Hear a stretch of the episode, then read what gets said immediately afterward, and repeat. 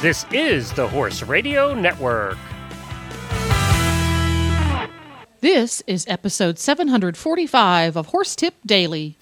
A different horse tip, a different equine topic, a different equestrian expert every day. Horse Tip Daily brings the world of equine knowledge to you one day at a time. Today's tip is brought to you by Fleeceworks Therawool Saddle Pads.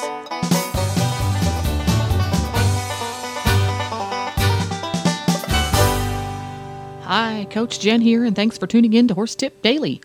Today's tip is from Team Fleeceworks rider and extreme cowgirl Robin Bond. Stay tuned as we discuss the finer points of riding in a Bosal. Right after this message from Fleeceworks owner Judy McSwain.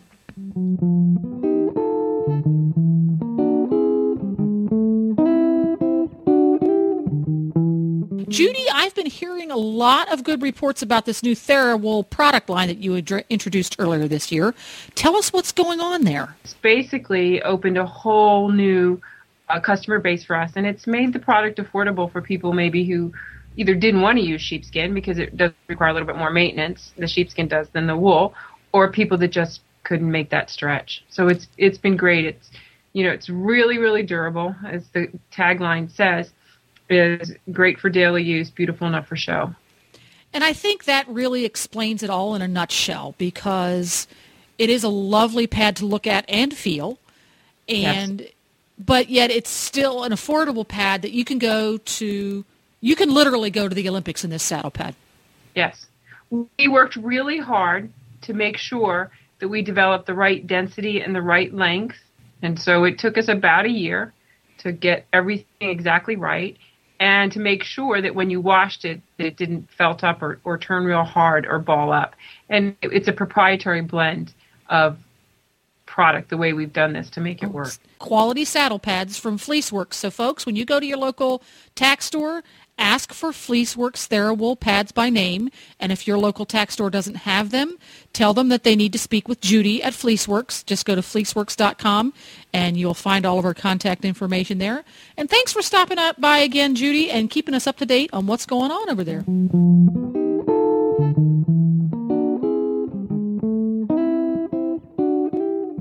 I ride with a Bosal with a Hackamore a lot. You can't mess up that nose because it messes up your your signal. So, when I'm using a bit, um, everybody gets drilled into their little head that they need to be careful because they don't want to damage the horse's mouth, um, cause training issues because his mouth is very sensitive. So, uh-huh. his head and his nose are just as sensitive as his mouth. Am I right? Yes. So, tell give me a couple of examples of things that you commonly see people um, doing or not doing when they're riding with a non-bit headgear on their horse that you know? yeah frequently frequently people will tug their horses around to the side and there's a certain amount of that that you're going to need to do when you're starting but you have to remember that every time you bump on that horse's nose that's one more time that you're making it tougher so it's best if you're riding without a bit to do groundwork and uh, bend the horse's nose left and right off of a very soft pull so that the horse follows the rope around instead of you literally pulling their head around. Ah, so you're not you don't want to be wrenching their head across and literally pulling their head as if you were physically moving their head. They they learn the cue just like they would yes. if they were riding. It's, it's very like a leg cue. Ah, this is very interesting. That's a that's a good um, analogy because a leg mm-hmm. aid, uh, for obvious reasons, we try to make them light. You exhaust yourself otherwise. But we have a tendency to use our arms and our hands more aggressively because, generally speaking, we're stronger in our upper bodies as human beings. Um, well, people people like to use their hands. We we are manual. Yeah, that's true. Yeah, we've got that opposing thumb. We're using it. Doggone it. Mm-hmm. That's oh. right. so, under what circumstances? Let's say you were um, going to work with a new student, and that new mm-hmm. student had the desire to ride their new horse in some type of bitless device, whether it be a Bosal or a rope halter or Uh-huh. something to that effect versus a mechanical hackamore, which is an entirely different animal altogether. Are there Yes, circumstances under which certain riders uh, with certain skill sets or lack thereof should not be using these types of this type of equipment, or is it more a case of regardless of your skill set, you can adjust to using it? I believe that if you pay enough attention to the messages that your horse gives you, that just about anybody can learn how to work with this equipment. But it takes a very attentive person, a person who notices if I pick up my right rope rein, it does that horse follow the weight of the rein or am I having to, to really get after him to get it done? If you're really having to get after it to get it done, then maybe a bridle is going to be more effective for you because the feel through it is more constant. Mm-hmm. When you pick up a bridle rein, you use your hands by drawing your hands up, down, left, right, forward, and back, and the horse follows that feel with the uh, bosal or your rope halter. When you pick up that bridle rein, you have to put a vibration in it to make the horse think, what do I need to do to make the vibration go away? And he's going to try a number of things, and eventually he's going to turn his head towards the hand that's vibrating. And at that point, you release. It takes a lot of patience and it takes a lot of time. Very interesting. So, um, it's it's a it's a slightly different skill set and it's a slightly different physical activity that your your hand and arm puts into the rein to get your response versus a bit. Yes, it is. With with the bit, you can draw the horse's nose around and essentially hold passively and mm-hmm. wait for the horse to release your hand. At that point, you will release back, and after a while, the horse will learn to look for the release. Mm-hmm. With your rope halter or with your bosal, if you draw your hand back and hold and wait for the horse to release you, he's not uncomfortable enough and he could lean back into your hand and it could take so quite some time and lead to a deadening of the of the nose mm-hmm. so that it doesn't end up working correctly. So you want to put a vibration in that rein or in that rope that's attached to your rope halter as you draw that hand back. So it's a lot more it's a lot more technical piece of equipment. Very interesting because you, coming from an English background, we assume that something that is not in their mouth you is is a, an indelicate piece of equipment when in fact it's quite the reverse. You have to be very careful because it's it's a little bit like the snaffle bit in the English world. People put a snaffle bit on because it's labeled as a kind bit, Yeah. thinking that it will forgive in that if they use it improperly, the horse will not be physically damaged. Well, no, he won't be physically damaged, but he will be thoroughly screwed up. yeah, he'll be he'll become he'll become dull to it for sure. Yeah. And that, that and that is a very good analogy for your bosal. Just because it's not in their mouth doesn't mean that you don't have to use finesse to make it work. It takes a, a, a really good a good deal of finesse in order to make your bitless bridle work correctly, so that there isn't any pulling, and so that the horse is responsive.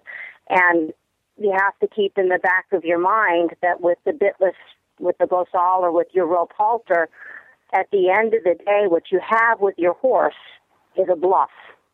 And if he ever learns that he can go through it, then you are set back a tremendous amount of time because the horse can learn to, to stiffen their neck against that.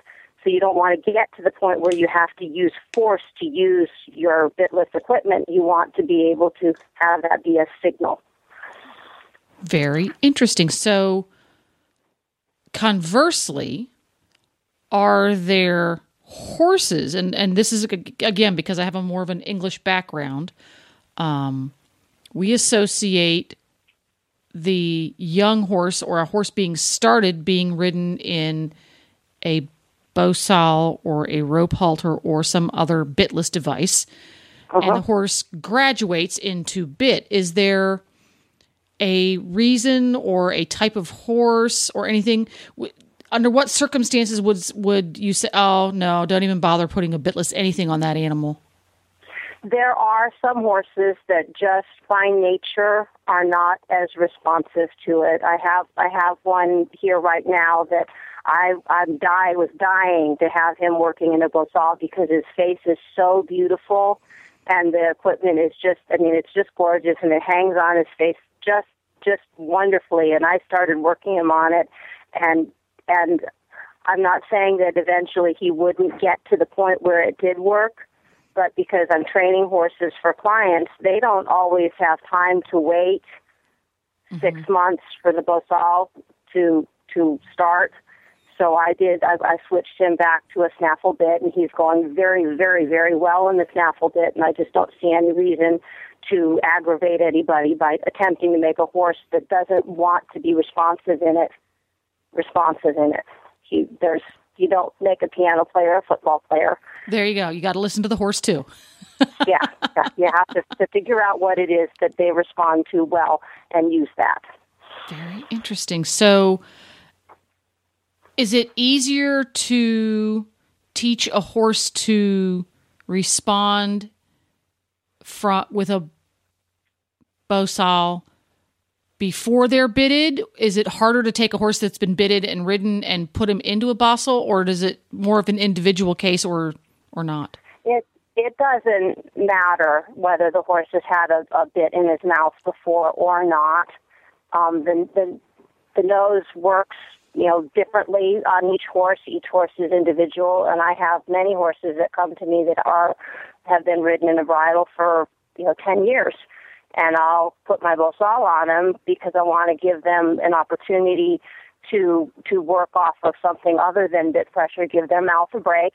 And some of those horses, it's just like starting a young one with a completely new mindset, and they're just they're very receptive and responsive, and others are are not so much. So it's extremely individual for the horse and taking in mind the skill set of the rider. Well, that's how that's very very interesting. I learned all sorts of really cool stuff about how a Bosal works. First amongst those being how to pronounce it properly. And, mm-hmm. and thank you very much, Robin, for telling me all about that. Well, there you go. You can find more tips on improving your riding skills and your horse's performance, whatever your discipline, just go to horsetipdaily.com and look for the topics drop down menu on the left. You can also find out what Robin Bond is up to by going to robinbondequine.com. And don't forget to support our sponsors here on Horse Tip Daily because they make these podcasts possible. Today's sponsor has been Fleeceworks. Ask for Fleeceworks Therawool pads at your local tack supplier, or you can visit them online at fleeceworks.com. Please stop by the Horse Tip Daily Facebook page and let us know what you think of the tips you hear on the show. It's also a great place to tell us about topics you'd like to hear us cover on the show. You can subscribe to all the great shows on the Horse Radio Network through iTunes or Zune and get your horse podcasts automatically downloaded to your iPod, Zune, or MP3 player. You can also listen to the shows right on Facebook. The player's right there every day. I'll be back again tomorrow with another new expert and a different horse tip. Until then, go ride your horse! The Horse Radio Network and the Horse Radio Network hosts are not responsible for statements of guests or their opinions. Use your own judgment when listening to the tips provided by the experts on Horse Tip Daily.